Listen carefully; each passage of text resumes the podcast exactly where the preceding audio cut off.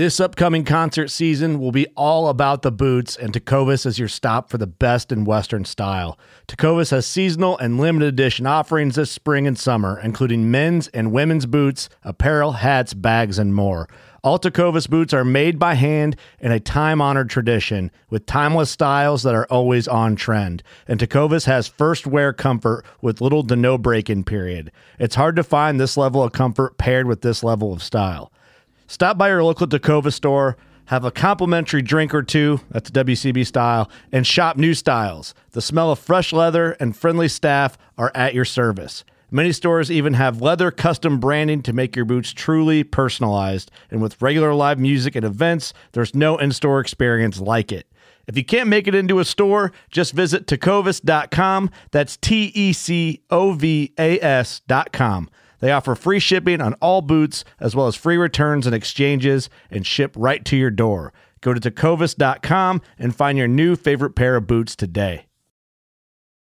What's going on, everybody? Welcome to the show today. We have an awesome show for you. One of my favorite guests of all time. You probably know him too. His name is Mike Iaconelli. He's a professional bass fisherman, and he has an incredible story that he told us on really one of the first podcasts um, that we did. It was probably within the first year that I was doing podcasts. So if you haven't heard that, uh, interesting to go back and listen to his story. He uh, made it to the very top of the bass world by a very unique path, not the path that everybody else takes. I think that uh, Mike is doing as good a job as anybody to create events and tournaments and situations where kids, not only kids that are in places where people normally fish all the time, but you know places like urban environments and places that fishing is not a, something that is going to be handed down. They're, these kids are probably not going to have the opportunity to go fishing if it were not for the Ike Foundation and what Mike's doing. So I think he's doing fantastic work and uh, just made for a really great conversation. I hope you'll enjoy this conversation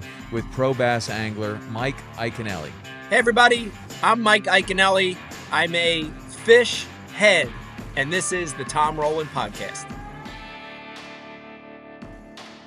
Mike Iaconelli, how are you, man?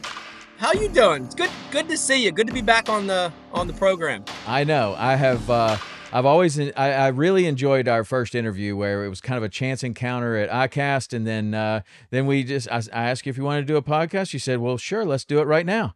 And we went up to the room and, and got one of one of my favorite ones ever. You have such a, a great story, and dude, I'm a fan. I'm a fan of Thank yours you. for for so many reasons. You uh, you're like the people's champion. You came up through the Bass Federation, right, to to win the the Bassmaster Classic, which is a which is an incredible route, and it brings so many people behind you, right? And um, and then what you're doing for kids fishing today is is fantastic and that's one of the things that i wanted to have you on to talk about with your ike foundation and so many other things that you're doing but um Yeah. you know i'm a fan dude Well, I, I appreciate it, and I'm uh, it, it's reciprocal. I'm a fan of yours, Tom. You you in the saltwater world, you're my hero. Um, I'm actually, you know, I'm a freshwater guy, but I'm a closet saltwater fisherman. So, uh, you know, I like I like stuff that pulls back. I don't care Yeah. what if it's salt or fresh, but man, I'm I've been lucky to have the opportunities that I've had, and um, it's been great. Uh, at the end of the day, I think about fishing every day. I feel like when I'm fishing, I feel like I'm 15 again, even though my body's getting old and wearing away here, but um, keeps me young. It's uh, it's fun. There's down days like any other occupation, but um, at the end of the day, I love what I do, and I'm really, really lucky, really fortunate. yeah well I've, I, the the advice that I've been giving my kids. I've got a 25 year old, and a 23 year old, and a 19 year old. I know that you're you're a parent as well. Yeah. Um, I've been giving my kids the advice of, listen, what you got to do is you got to find something that you love, and then you have to pour your entire self into that, Yeah, and then remain creative in your thinking. And you can Yeah. make you can make a living out of anything. You can absolutely make a living out of anything. But if that's it, to me, that's like the recipe is find something that you're truly passionate about, and Yeah. then no holding back pour everything you've got into it and that's what that's obviously what you've done even you know i don't know you well but from an outside point of view it's easy to see that that's that's how you live, man. You you pour everything you got into into what you do. Yeah, it's a great theory, and I, and and it's a great lesson to teach your kids. And and you know, the best case scenario is your children grow up doing something they love to do. And uh, I I I was fortunate that I did that. But a lot of it, I think, for me was um, my parents. You know, my in particular, my mom.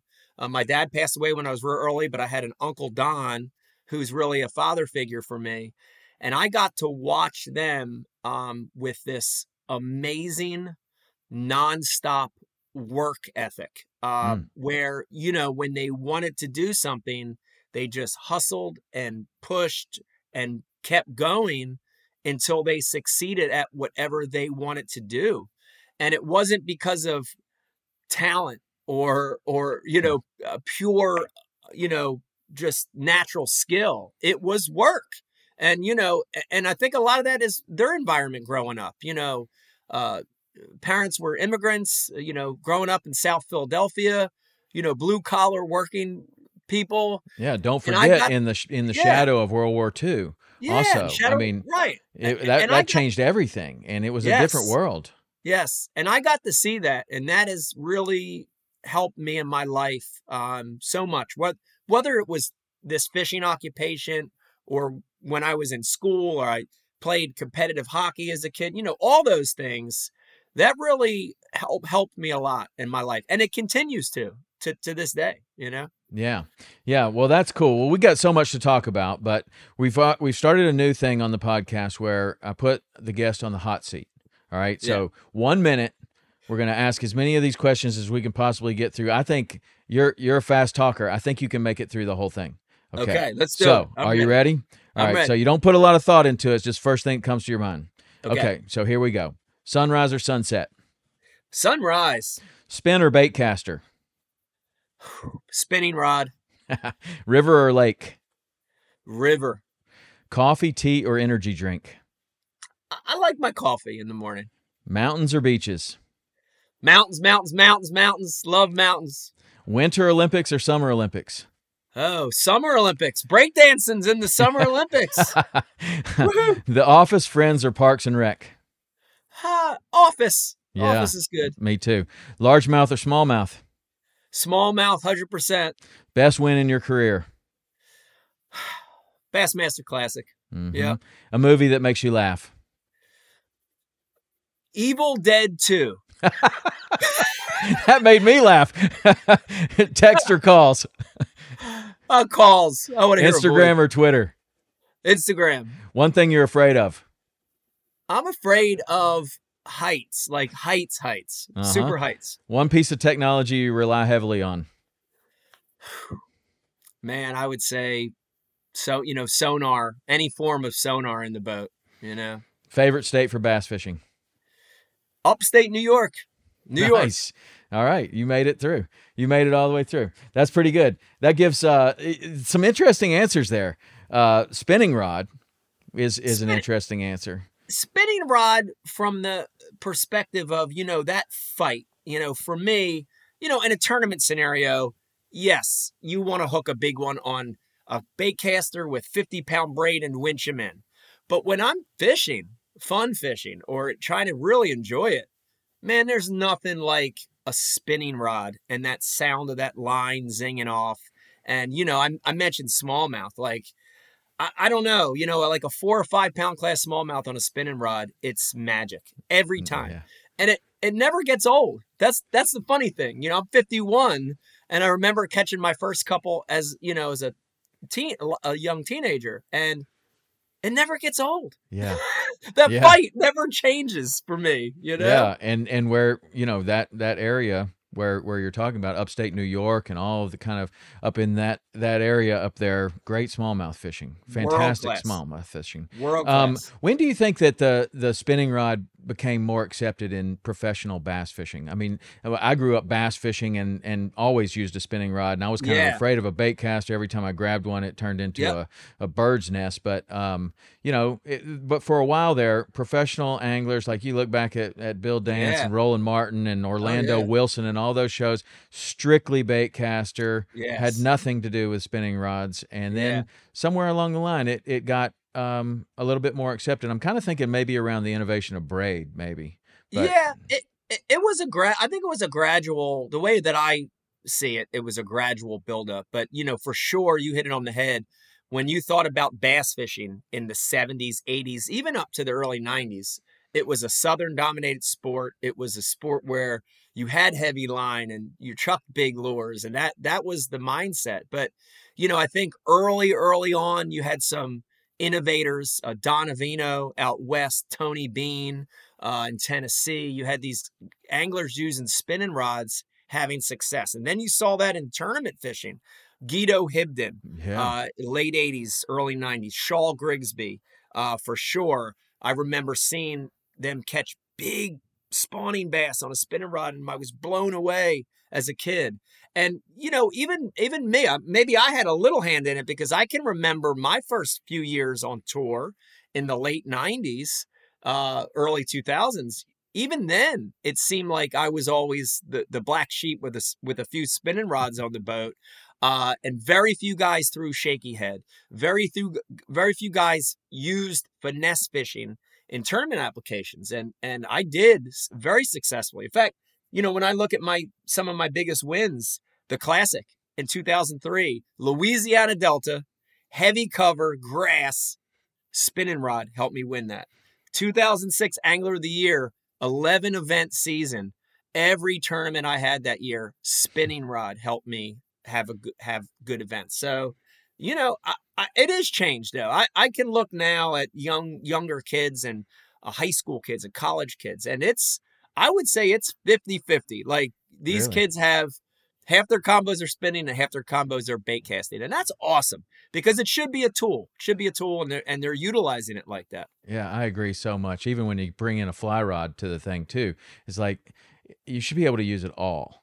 And right. there's so much in bass fishing where you're not going to be able to do the same type of, of technique with a spinning rod as you can with a bait caster. I mean, you guys can just pound those little pockets one after another after another after yeah. another so effectively and so accurately and with a spinning rod it just wouldn't be that way but uh, vice versa there's there's things that you can do with a spinning rod that you that eh, maybe you can't some people can do with a bait caster but it just seems like it's way more effective with a spinning yeah. rod yeah, when you think about it as a tool, I mean that's the that's the way that I try to explain it to people. And you know, spinning allows you to do certain things, bait casting allows you to do certain things. So there's you know weight application, there's the way the bait falls, uh, there's distance. You know, when you start to factor in those things, it it it sort of points you in a direction of mm-hmm. which is which. The easiest rule of thumb when I'm telling people that are that are new to the sport is weight of the lure. That's a real easy uh, one and you know, my rule of thumb is quarter ounce or lighter, use a spinning.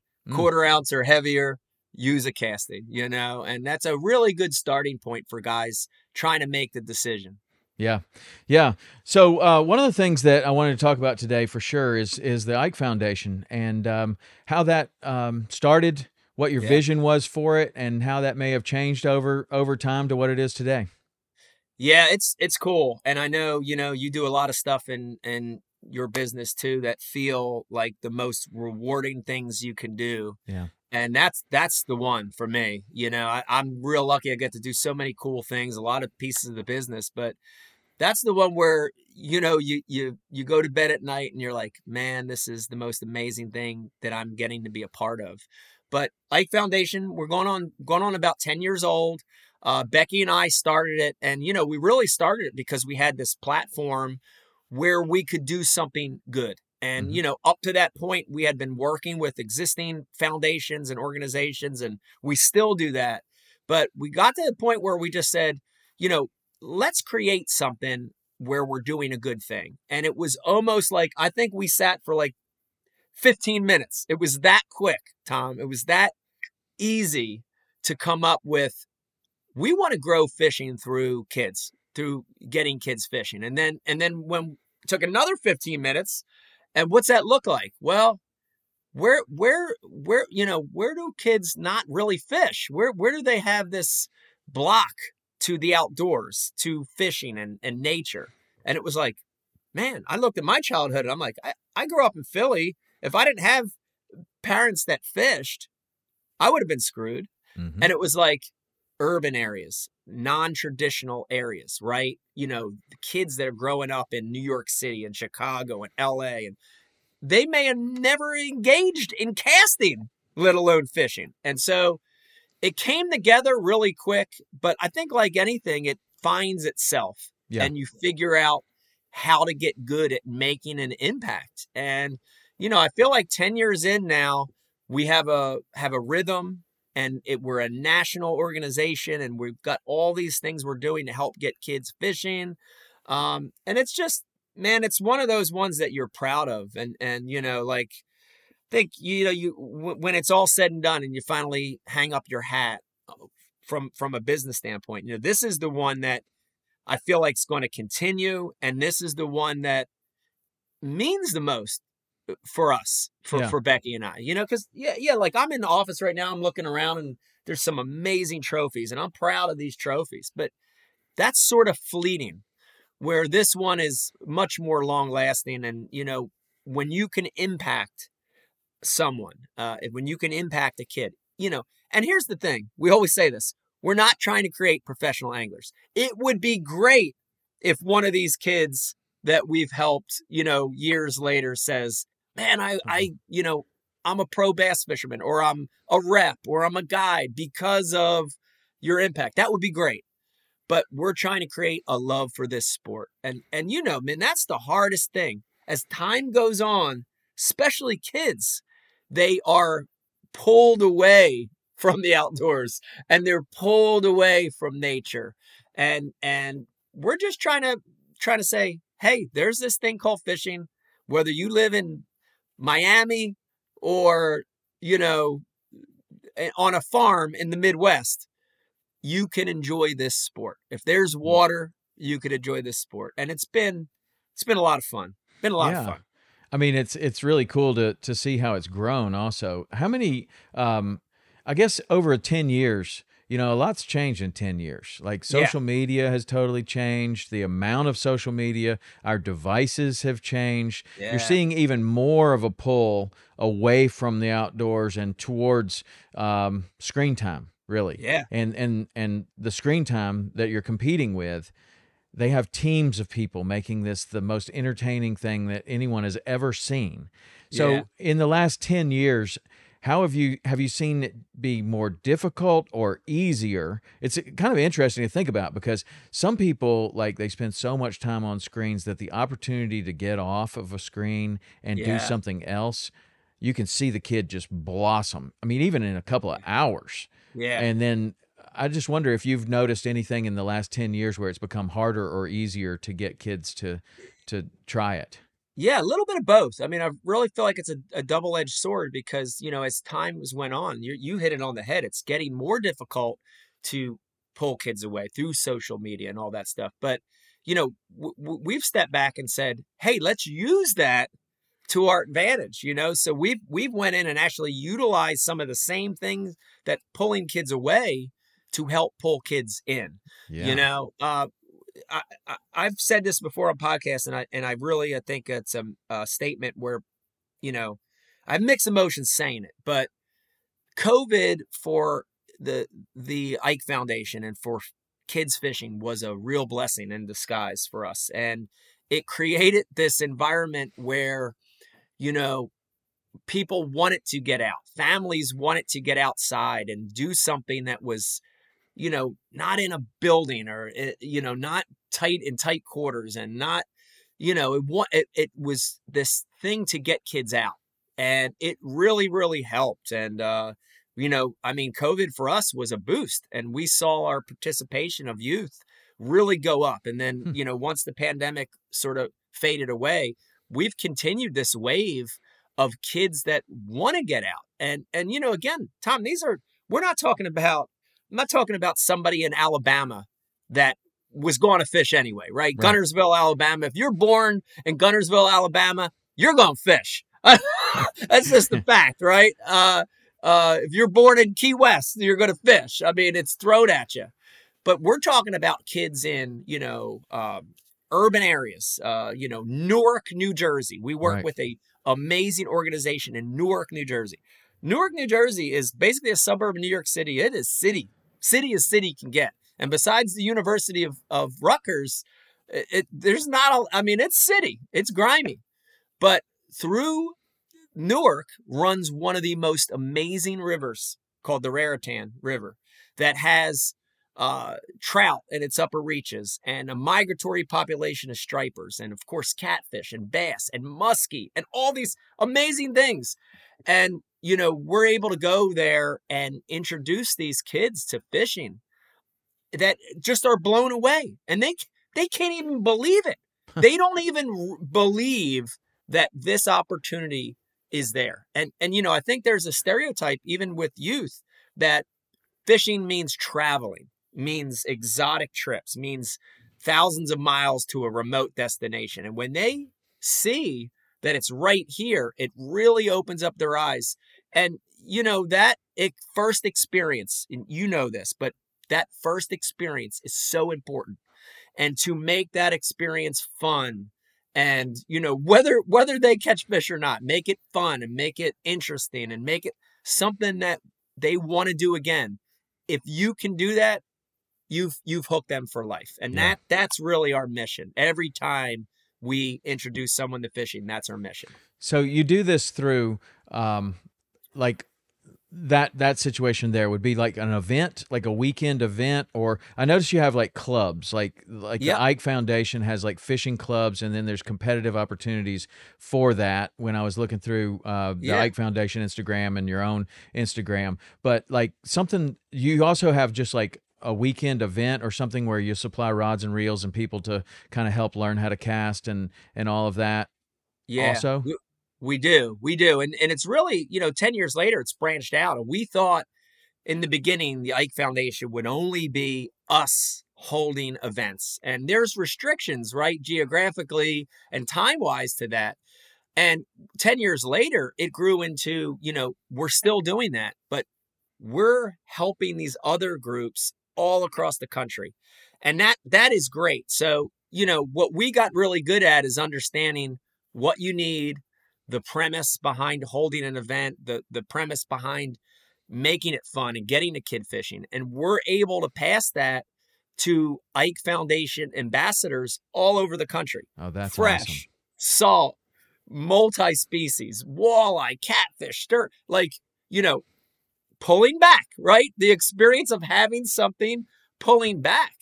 And it's been really amazing to see it, you know, and we do a lot of donations. So, you know, we'll have this template and these donations and we, you know, really guide these groups. And they're everything from existing kids fishing clubs to boys and girls clubs to police associations to, you know, everything, you know, Y, the Y clubs and cities. And you know, a week or two later after their event, when we get the images back or the mm-hmm. videos, Tom, that's the magic. And like literally, Becky and I, when we see them for the first time, sometimes we cry. Like oh. I'm not oh. kidding you, and I, am oh, not. I know, man. I'm not a very emotional person, but like honestly, you're watching this and like tears are coming in your eyes, and you're like, "Holy shit!" Like we're having an impact. I know. In in Los Angeles, we could have never done it. How the hell and it's all you know again the gift and curse of this thing right it's yeah. all all through the ability of you know just reaching out networking and uh oh it's been so good but we we're doing scholarships uh we're doing actual kids tournaments and so we do the very basic stuff where a kid catches a bluegill we just measure inches to now we have this group of high school and college kids and grade school age kids that are like i want to compete yeah. And, you know, you see the fire in their eyes. And I'm like, dude, that's a mini me. I can see that, you know? And so we've really expanded. It feels so good. Um, you know, at the end of the day, we're a nonprofit. And, and the biggest thing is, you know, we, we, we, it takes a lot of effort and money to run this. And that's, so we do a lot of fundraising, you know, it's, yeah, it, it's all worth it. That's it's awesome. I was looking at your, uh, at your Instagram this morning and I came across this, this picture right here. It's great. I it's mean, great. this one, I don't know why this one struck me so much, but like you, when you were saying, man, I mean, it almost made you want to cry. Here's this little girl that's got her tackle box and her fishing rod and some kind of hat on, and she is jazzed, man. She is Super ready jazzed. to go. You can see it in the body posture. You can see it. Everything about it is. Yes. She is so excited, and uh, that is just that is just so cool. I, I love that. It's I great. Yeah, that. and that was that was one of our events from uh, Baltimore, uh, event in Baltimore, Maryland. Another, you know, city non a lot of non traditional kids coming out, and a lot of those kids have never even cast, Yeah, right? like, so we take it for granted, you know, but you know when you see like that little girl's probably 10 11 years 10 11 years old and she never cast and now we're you know with the help of support of great sponsors like Flambeau with the tackle boxes and Abu Garcia with the rods and reels, she's walking away with those. She's casting for the first, and just the art of casting, dude. Her eyes are big, and and and this is a little girl, right? It's not just Yeah. a boys' sport, you know. To to be able to to to help with that, and and you know, again, just when it comes full circle, maybe she fishes a couple more times and then she stops. But she has her own children and she remembers that. And then she she says, I want my kids to experience that. And I, I remember Right. that, right?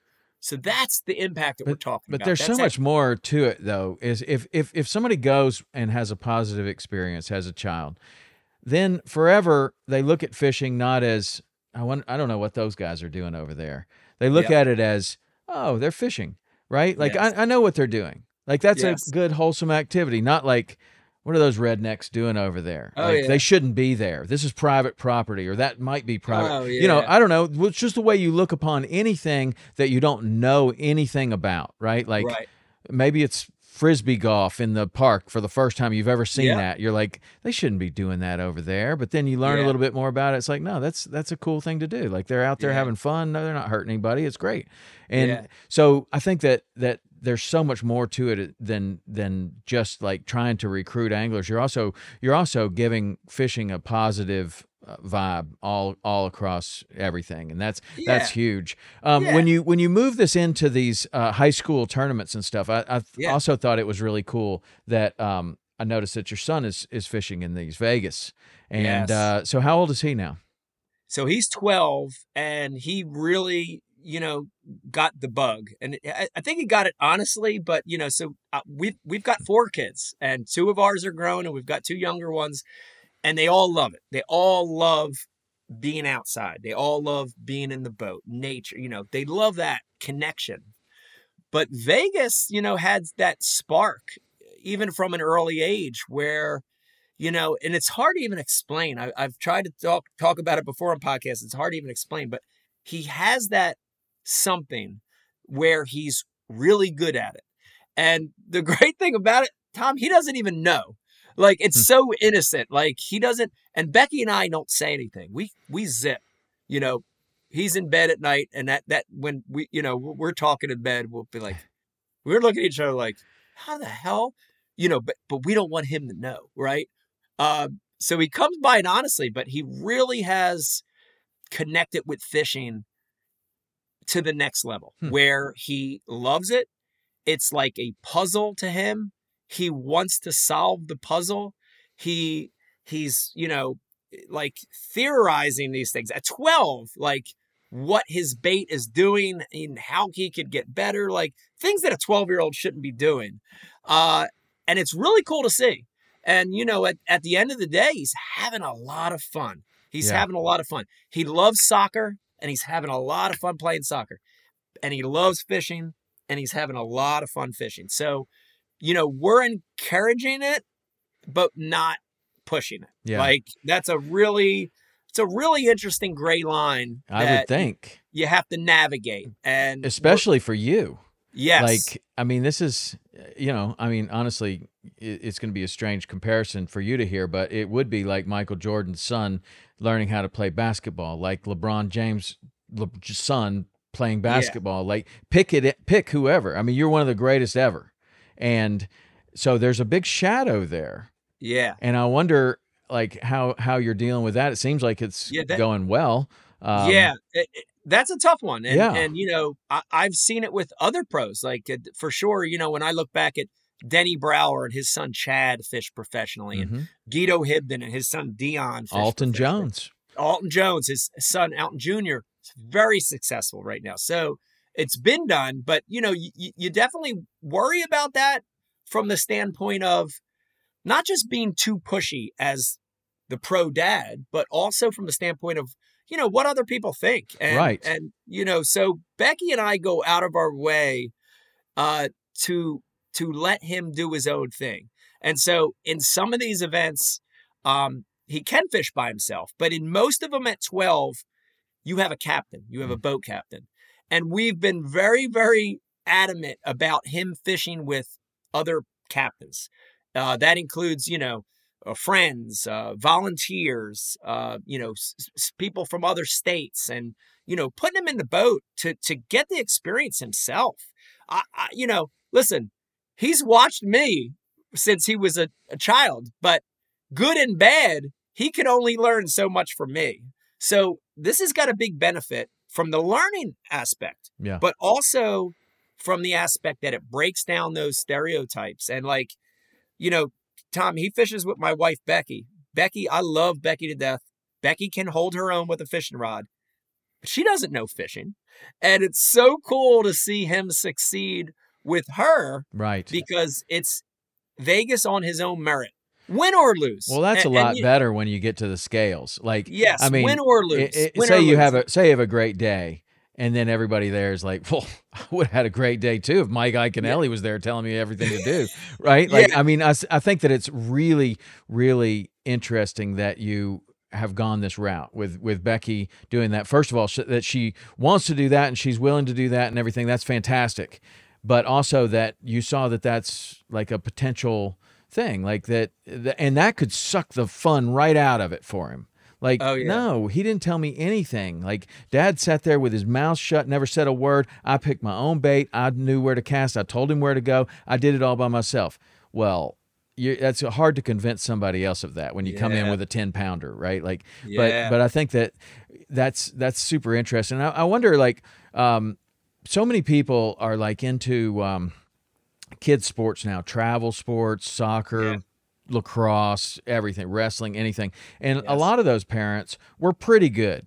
Some of them were really good in their day, but Yeah. most of them were kind of not that good and they're living secondary um, kind of vicariously through their kid now and they really want them to do really well and i see that a lot of them put way too much pressure on the kid way Yeah. and, and and they and and maybe i'm i'm could be uh you know guilty of this too because you know going through you, you learn as a parent you learn and Yeah. you, you put too much pressure on them and then you're like oh boy that didn't work so i'm going to back Yeah. up, back way off and you have to and each kid's a little bit different but i wonder in this little um, chapter that you're going through with vegas if you had advice for people that you know may may have been pretty good at sports or whatever and not Yeah. not fishing related but how would you apply what you've learned in in fishing with and, and watching Vegas go through this this period of his life of being a competitive angler with you Yeah. somewhere in the shadow like you're you're supportive but you're also kind of a little bit hands off how Yeah. would you how does that apply to a soccer mom or a soccer dad Yeah. or, or somebody that that um, you know was good at a sport and they want their kid to be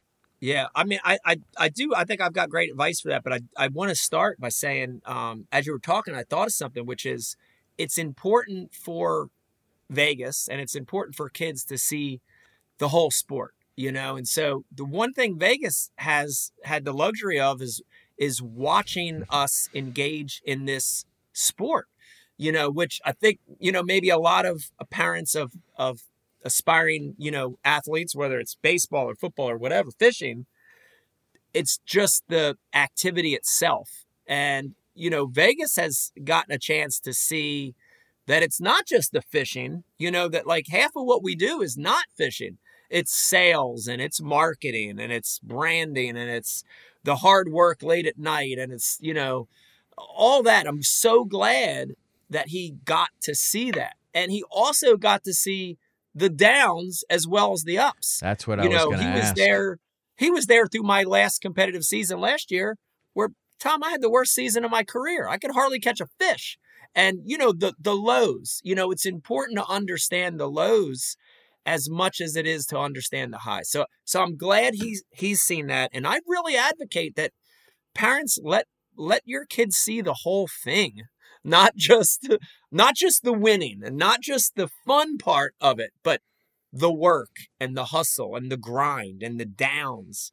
Like you have to know that too. But, you know, at the end of the day, my best piece of advice and something with all our kids is make it fun make it fun. And it's so hard to step outside. I'm a I'm the most competitive person you'll ever meet. Besides maybe like Kevin Van Dam, he's more competitive than me. But uh, I'm very competitive, and I'm like you know just ah ah, and I'm just. But at the end of the day, sometimes that is a negative on your kids, right? So make it fun, make it something that they want to engage in. You know, if if if Vegas tomorrow said, "Man, a soccer is my deal, and I love fishing, but that I, I don't want to compete," man, that's one. We're one hundred percent behind that. They've got to love it. They've got to want to do it, and they have to have fun. If you make it fun, it's something they're always want to want to want to do the rest of their life. You know. Yeah, that's great advice. Um, when when what about allowing them to to fail. Like let's just say yeah. you know this particular lake that he's going to and he's like, "Dad, yeah. I'm going out there. I'm going to throw shallow baits all day long." And you're just like, "Mm. Mhm. Yeah, yeah, maybe. Uh I, I, mean, but you know, like that's not going to I mean, maybe you catch some fish, but you're not going to win it like that. You're you're going to win this tournament fishing deep. Do you do you allow somebody to or do you allow him to fail? Like you know in a like that's one of the yeah. things that was such a such a, a, real challenge for uh for my wife and I when we were yeah. when we were watching our kids grow up it's like but you, we really learned how to look forward to moments where you could see that they were going to make a mistake but it was a controlled safe environment for them to fail yeah. and then to you got to just let them let them fail right you like you have to let them fail and you know, that, it's it's yeah, it's an interesting line because you know, especially when it's your own kids, you you don't want to see them fail, right? You don't want to see them make the mistakes or have the failure that you had. But at the same time, you know, I we we know we're old guys now. We know that the best the learning happens in failure, right? So it's a really weird line.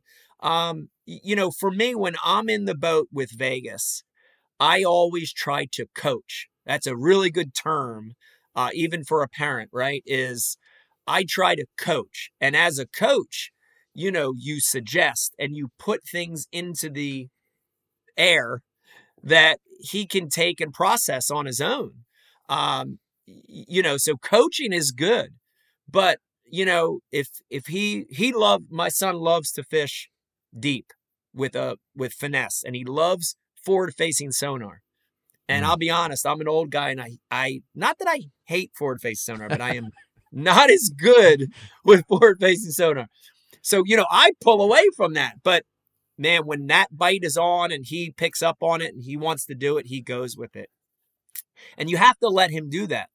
But, you know, as a coach, I also want to make him aware that, you know, listen, there's also a lot of fish out here that are that you don't see and you know uh, you know you can just cast and you can you know hey how about combining the two how about making some short blind cast as you're looking and right so there's that coaching element but man there's nothing wrong with failure uh, honestly just give you a, a, a, the most current example i can give you hmm. we fished a thursday nighter last night so my son and i in the summer we have a league here in south jersey uh, called the thir- Thursday Nighters is what we call them. It's every Thursday. It's a three hour tournament, and we zeroed yesterday. but you know, Vegas had the front. Vegas had a game plan. We stuck to the game plan. We caught some fish. We didn't catch any keepers. We zeroed. But you know, we got back. We drove on the drive back. We talked about maybe what we could have did different. You know, he's a little frustrated. I'm a little frustrated, but that's the drive, I think, to make you want to be a better fisherman or a better athlete or a better whatever, you know, and you're right. You have to fail. That's that's important that you fail. Man, it is so important. I think that's one of the best things about just fishing, not even competitive fishing, but fishing in general is like yeah. Really when you look at it, most times you don't just crush it. In fact, maybe most Very times, humbling. yeah, it can be. I mean, it sure can be. Maybe most times you actually do not do what you thought you were going to do. Everything's Yeah. perfect. The the weather's perfect. Everything's great. You're going to go out there. Oh, we're going to smoke them. They were here yesterday. You go out there, they're not here. Yeah. And and I don't care if it's freshwater, saltwater, whatever. Everybody encounters that, and you have to deal with failure, and you also have to deal with um, a plan B and a plan C. And what do you do when your plan E is not working? Well, Yeah. could it be maybe going back to plan A and it's a little later in the day and maybe Yeah. all of a sudden that does work? It's like, Yeah. man, we were, we did have the idea. The idea Yeah. was right. Our timing was off. Right? Yeah. Like it's so- I just love that so much about fishing and and there's so many other things where there's very little failure. Like you can play it safe and you can go out there and you can, you know, do whatever you're doing. You you can be on a hockey team and you know you'll you'll you'll win six games and and lose four, still got a winning season, right? yeah. But I don't know. I just love that about fishing because most times you, you really strike out more than you you don't. You- and then you do. and then You in do. your profession, you know, where you're where you're trying to win professional bass tournaments at the highest possible level Yeah. there has to be a, a, a line of swinging for the fence and coming up with zero The- the or per- yeah, the percentages are awful when you think about it. Yeah. Like, like, okay, there are standouts uh, like any sport. You look at a, a Van Dam or a Rick Clunn or a Jacob Wheeler, they're standouts. But when you look at the average dude's statistics, I've been at it 29 years professionally, right? And I've got 12 wins, 12 major wins in 29 years. That's pretty awful. but it's also pretty awesome. I mean, like, you know what I'm saying is like that's Yeah. that's a incredible record. And but but that is an incredible record like a baseball percentage is incredible. Like you strike out most of the time and then Right. you know the guy that has the best percentage, you're looking at the percentage, you're like that doesn't look so good. Like if you don't know Yeah. anything about baseball, you know, you're like Yeah. that doesn't look so good. But but I I you know, professional fishing is very hard. Any kind hard. any kind that you want to do. Yeah, Bass fishing, saltwater fishing, any, you know, big marlin fishing. Yes. There's a lot of people out there that want to do it and a lot of people like you and me that have minds that will not slow down and will not stop about how you could possibly do it better. I think that's one of the best things about it and also I- one of the most com- most that. difficult things about it. I love that. I love what you just said is what I love about the sport. And you know, it's like uh we always Vegas and I always talk about, you know, like he loves soccer. And you know, in soccer if you have a bad game, you know, you got you have a team, right? You know, you've got forwards, defensemen, midfielders, you've got a goalie and you know, in a sport like that, you can very easily pass the buck a little bit and say we lost this game because of this or you know whatever. But i love we love in fishing that it's you against the fish you know? It's it's you you're not really competing against the other 100 guys on the elite trail. You're you against the fish. And i love that. And i love you know that you can win and lose by your own merit. Yeah. and, and you know it's just to me that is the most amazing thing that when I win, it was because of me, and when I lose, it was because of me. I have no one else to blame, and I love that. I love Yeah. that about fishing. you Yeah, know? me too. Uh, me too. It's really great. So, with uh, such a big career, did you say last year was your last season as a professional angler? Did I miss that? That you re- that No, that you retired? no. So I had a weird, I had a really weird sort of. I'm trying to think of the best way to. Maybe it was like a hiccup or a speed bump in my career. So you know, when COVID hit, it affected the pro tours like it did a lot of other sports, and Mhm. so basically the trails, the two trails were sort of put on hiatus. At the time, I was fishing with Major League Fishing, and so I think it was that March or so. They just said, you know, this year's a wash, and we're going to start back over next year. And so, you know, I got this break that was the strangest, weirdest, most amazing thing that ever has ever happened in my life, my professional life, because you know I know you're you're a workaholic too, Tom. I know you are. Uh, I I I I know your background. I can see it in your eyes. But um, I sat down for the first for the first time for like thirty years plus years at that point, and took like a breath and took a breather. And it was this really neat, refreshing thing that happened in my life. And so when the tours came back the following year, I just made we made a decision as a family that I was going to take a break. And I took a break for a full year, that full following year. I just didn't fish a major tour. We, we of course, stepped up a lot of the other pieces of the business and content and podcasting and all that great stuff, social media. We stepped all that up, but I didn't compete for a full year. And, you know, the funny thing that happened is as refreshing as that break was and as good as it was for my soul, I needed that to happen. Um, I really started to miss it and I mm. started to get that itch of missing the competition, missing the game, missing that puzzle. But, you know, not the puzzle when you're fun fishing or not the puzzle when you're filming a TV show. Yeah. But the puzzle with pressure and, you know, that, that eight hour day and that, you know, I started missing it. And so I made a decision that next year to work my way back, you know, and, and that was important for me because I didn't want one of those tours, you know, after taking a break saying, here, come back, you know, because I was out, you know, and and so I fished the qualifying divisions to to get back into the tours. That's awesome. That year. And it was so cool because it was like, you know, getting back to that grindstone where man, I had to work. You nothing's nothing's given to me. I'm I'm there with, you know, in the qualifying tours, there's sometimes two, three hundred competitors trying to vie for those berths into the, the leagues. And that year it was awesome. And I qualified to get back in both leagues. And then we made a decision to go back to Bassmaster, uh, you know, that year, which was last year. And it was really felt full circle for me because the Bassmaster Tour is where I started when I was a kid reading the magazines. It's the place I looked up to. Yeah. It was, it felt right for me. Um, nothing against Major League Fishing and the Bass Pro Tour, uh, but you know, different format, different event, you know, n- not as much fanfare, not weighing the fish, not culling, not having to rush back to weight. Like there's all these elements that I missed.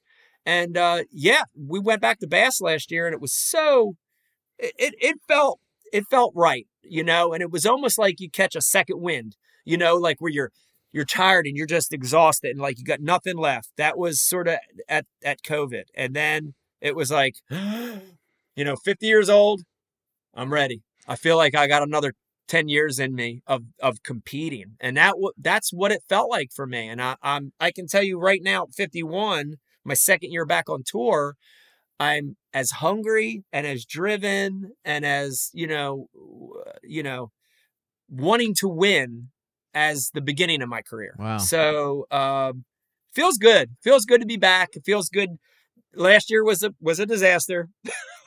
Feels good this year. I'm, I'm in the 20s in points. I'm having a great season. Feels great to be fishing good again and and doing something I love. You know, just honestly, I'm uh, I'm, I'm I love competition, and yeah. it feels good to be back here. Well, that's great, man. Congratulations on that. It's really cool that you uh, you chose to to qualify back in. That's like a movie. We should do a movie about that. That's or one of these. Have you seen the the documentaries that they have right now on Netflix? They got one about quarterbacks. They got one about uh, oh yeah the, the the Formula One drivers. They have one oh, about yeah. golf. They have there's there should be one about fishing, and that would be the story right there. That would there, that would be the greatest should, story. It's like Rudy. Should, there's there, you know, even if, whether it's the Bassmaster Trail or the Saltwater Series or you guys that are doing TV stuff, there's so much cool other stuff yeah. that happens. Oh, that for sure. I wish people could see that. You know, ups and downs. You yeah. know, like the heartbreaks and the and the work and the you, you know people the don't see loneliness. People,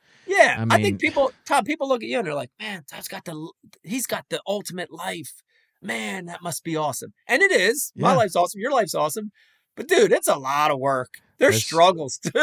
yeah. Well, you know, at 51 and 54, um, a lot of that work has been done that yeah. that people didn't see right like right. you know right working your way up through the the federation 100%. and and all of the pre-fishing days and everything else and yeah. i don't know all of the guide days and I don't know. It's been it's been great, and I wouldn't I wouldn't trade it for anything. But Yeah. uh, there you, you you really do need to be a workaholic, and you need to enjoy working. And you know, Yeah. even I, I got to tell my wife, I'm like, even when I'm just sitting on the porch, just staring out at the trees, I'm working. Like Oh, I'm yeah. thinking about something. Like how can I make something better? How who who should I have on the podcast? What should I ask them? What Yeah. you know, all of that stuff. So Yeah. anyway, uh, this has been awesome, and it's been really great to catch up with you. I want to end with uh, with four questions, and these do not have to be fast like uh, Okay. like the first one. So you can think about these, and and you could. Um,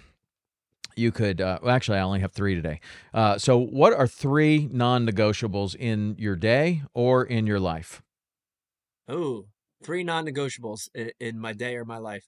I, I mean, I think one is the one we just talked about, uh, which is just that work ethic, and you know that's a hard thing to to teach. It real it really is. Like you either have it or you don't, or you see it and you want to engage in that, you know, and and and uh, you know, not to throw the younger generation under the bus. Maybe I am a little bit, but I don't see that as much in in a lot of you know younger people, but I do see it in in some younger people. But man, that's important. And what you just said, you know, to to really like hustle every day, you know, to engage in it every day, your craft, um, that's important. And you know, for me in my career, I am one hundred percent not the best fisherman out there, fresh salt, whatever. I am not. But man, I will work and I will outwork and outcast and I'll try to outfish any any time I'm out there. I try to give it my all. So that's one for sure. The second one, and maybe this one should have been number one, is that family aspect. And we danced around it in the conversation today, which is as much as you're driven and you know work driven or passion driven that man, family should always come first. And you know, when I look back on my career, Tom, it's it was the single hardest and still is single hardest thing to deal with in my career has been that non-normal normal life of, you know, travel and this gypsy lifestyle. And but family should always come first. And you know, when you do that, I think I think everything else uh, finds itself. You know, I think everything else finds itself when you put family first. And then, you know, the last one is maybe one more geared toward fishing, but I, I think it could parlay into life, which is one of the best things I've done in my fishing career is I was never a snob toward one thing. I've always tried to keep it very open and try new things in this sport. And what I can tell you that in my experience, you know, as a kid learning how to flounder fish with my grandfather, uh, later in life learning how to carp fish uh, from these carp experts, you know, getting on the boat with a Peter Miller and, and you know, doing all this amazing stuff. It's all helped my fishing. I am not a snob. I am not a fishing snob. It does not have to be a bass. I do not have to have a fly rod in my hand. I'll be on the bank in a kayak, in a giant boat. Like, if it pulls back, I want to learn it. And I think opening yourself up to learning other things uh, in, in in that field can make you a better all around, prof, you know, professional or all around fisherman. You know, it's been really big for me. Uh, just learning those other species and learning other techniques and bouncing those back and forth has really, really helped helped me in my career. Yeah, no sure. doubt. That's awesome. Okay, uh, so is there a piece of advice that someone gave you that you have implemented towards your success, or something that you think about often that uh, you're like, man, that one piece of advice has been Yes. tried and true over all these years? Yes, that's such that's that's is the most amazing easy question because I honestly I sort of you think about it or utilize it almost every single day of my life. And I'll give you the quick story. Um, back in 2002, my uncle Don, who honestly is like my uncle Don's like my dad, um, was diagnosed with stage four Hodgkin's lymphoma. Whoa. And you know, it was pretty far along and I can remember the the you know, the very gloomy conversations with him and my mom about how bad this was, you know, and and the, the reality of of where it was at. And I saw this drive and determination in my uncle to just keep going, you know, like through these treatments and through, you know, all of this, just push and push and push. And I watched this and it really, you know, that part of my life, I was going through stuff too that in retrospect is not, it wasn't, you know, anything that's earth shattering, life shattering, but I was going through stuff. And I think a lot of times when things are down, you have a tendency to just want to bail and just say, I had enough of this, you know, and eh, whatever. But watching him with this amazing, never give up spirit was the most important thing that ever happened in my life. Um, you know, it changed that season for me. The very next year in 2003, I won the classic. It changed the way I fished it really changed my life. And it, you know, it sort of has become a, a fishing motto or tagline for me. But Tom, it's really a life motto. And, and, you know, just along when we're talking about that work ethic, it's like, keep pushing, you know, no matter how bad it gets, you know, whether it's a tournament and you've got no fish and there's five minutes left in the tournament, or if it's life, you know, if, if, if it's the end of the road, just keep going, man. Keep pushing. Never give up, you know. And that that's it for me. That's yeah, never that, give that's up. That's my life. That's my life motto. That's yeah. that's awesome. Uh, um, and finally, what's your definition of success? Definition of success, I think, a good way to make this podcast come full circle is is is to be happy. You know, is is to be happy, and uh, you know, I'm I'm super been super fortunate to have all these amazing opportunities. This right here, shit, I'm on a, I'm on a podcast. Tom Rowland, this is amazing. uh, but but you know, to to look all that in the big as as a big picture, and at the end of the day, say, you know, I am in the best place I've ever wanted to be. I'm happy. My kids are happy. You know, I've got a wife that's happy. We we have we built this life that's amazing. And, you know, to strive for that happiness, you know, um, I, I, I think too many people in life relate that happiness to things, you know, um, and you should disconnect those things. Like, yes, look, it's great if you get to a point in your life where you could afford an amazing saltwater boat. It's great if you have this amazing house, and those things are great but that does not make you happy, right? Happiness comes from the soul, happiness comes from your family. Man, if you're happy, everything else will fall in place. And that's true. Man, that's a way to take it full circle, man. Well, you have had an amazing career. You have an amazing life. You're doing amazing things for the fishing community, and uh, you know, congratulations. I, I really uh, admire you for that. And and like I said when we first started, man, I'm a fan. You're doing great things, and uh, and and I'm happy to see you happy. Like that's that's really cool. Like to to do this, but then also to take a little time to to to appreciate it and and enjoy it like and and to realize the impact that you're having. But you are having a huge impact and you'll probably never know the impact that that you and your wife and your foundation and and and all of what you're doing is having. So congratulations for all of that. Well i appreciate that. Thank you for saying that and thank you for having me on the show man. Yeah. I, I love i love coming on and i love talking about that stuff. It's it's a very refreshing thing when you could talk about stuff other than how to tie and improve clinch knot. Well, I mean, what we're trying to do here is is what we're trying to do is to to to bridge something. You know, like there are things that you know and learned in your life, and and fishing is a very interesting one. And a lot of the people that listen to this are are fishermen, but most of the people that yeah. listen to this are like parents and people that are yes. trying to they love fishing and they've followed your career and everything, but they're trying to start a business.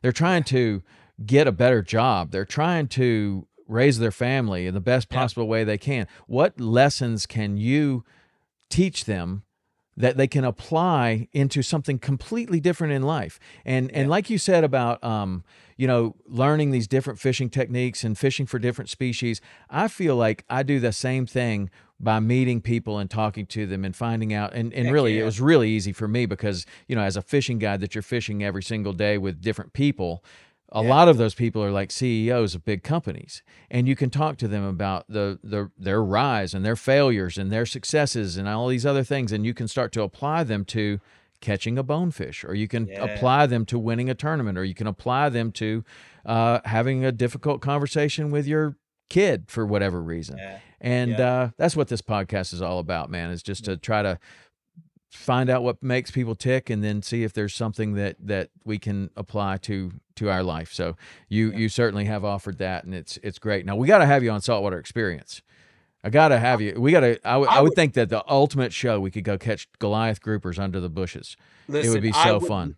I would love that. Like honestly, I said it at the beginning of the podcast, but man, if I could salt, if I could figure out a way to be successful saltwater fishing, Hey, I would probably switch in a heartbeat. it's happened because I- before. Bill Dance, Shaw Grigsby. I Why not? Mike They- Iaconelli. They're the masters of it, but uh, I would love that. I'd love the opportunity to share the boat with you one day for sure. And thank you for having me on. Again. Absolutely. it's, it's been so been so much fun. All right. Thanks, man. Have a great day. Thanks. See ya.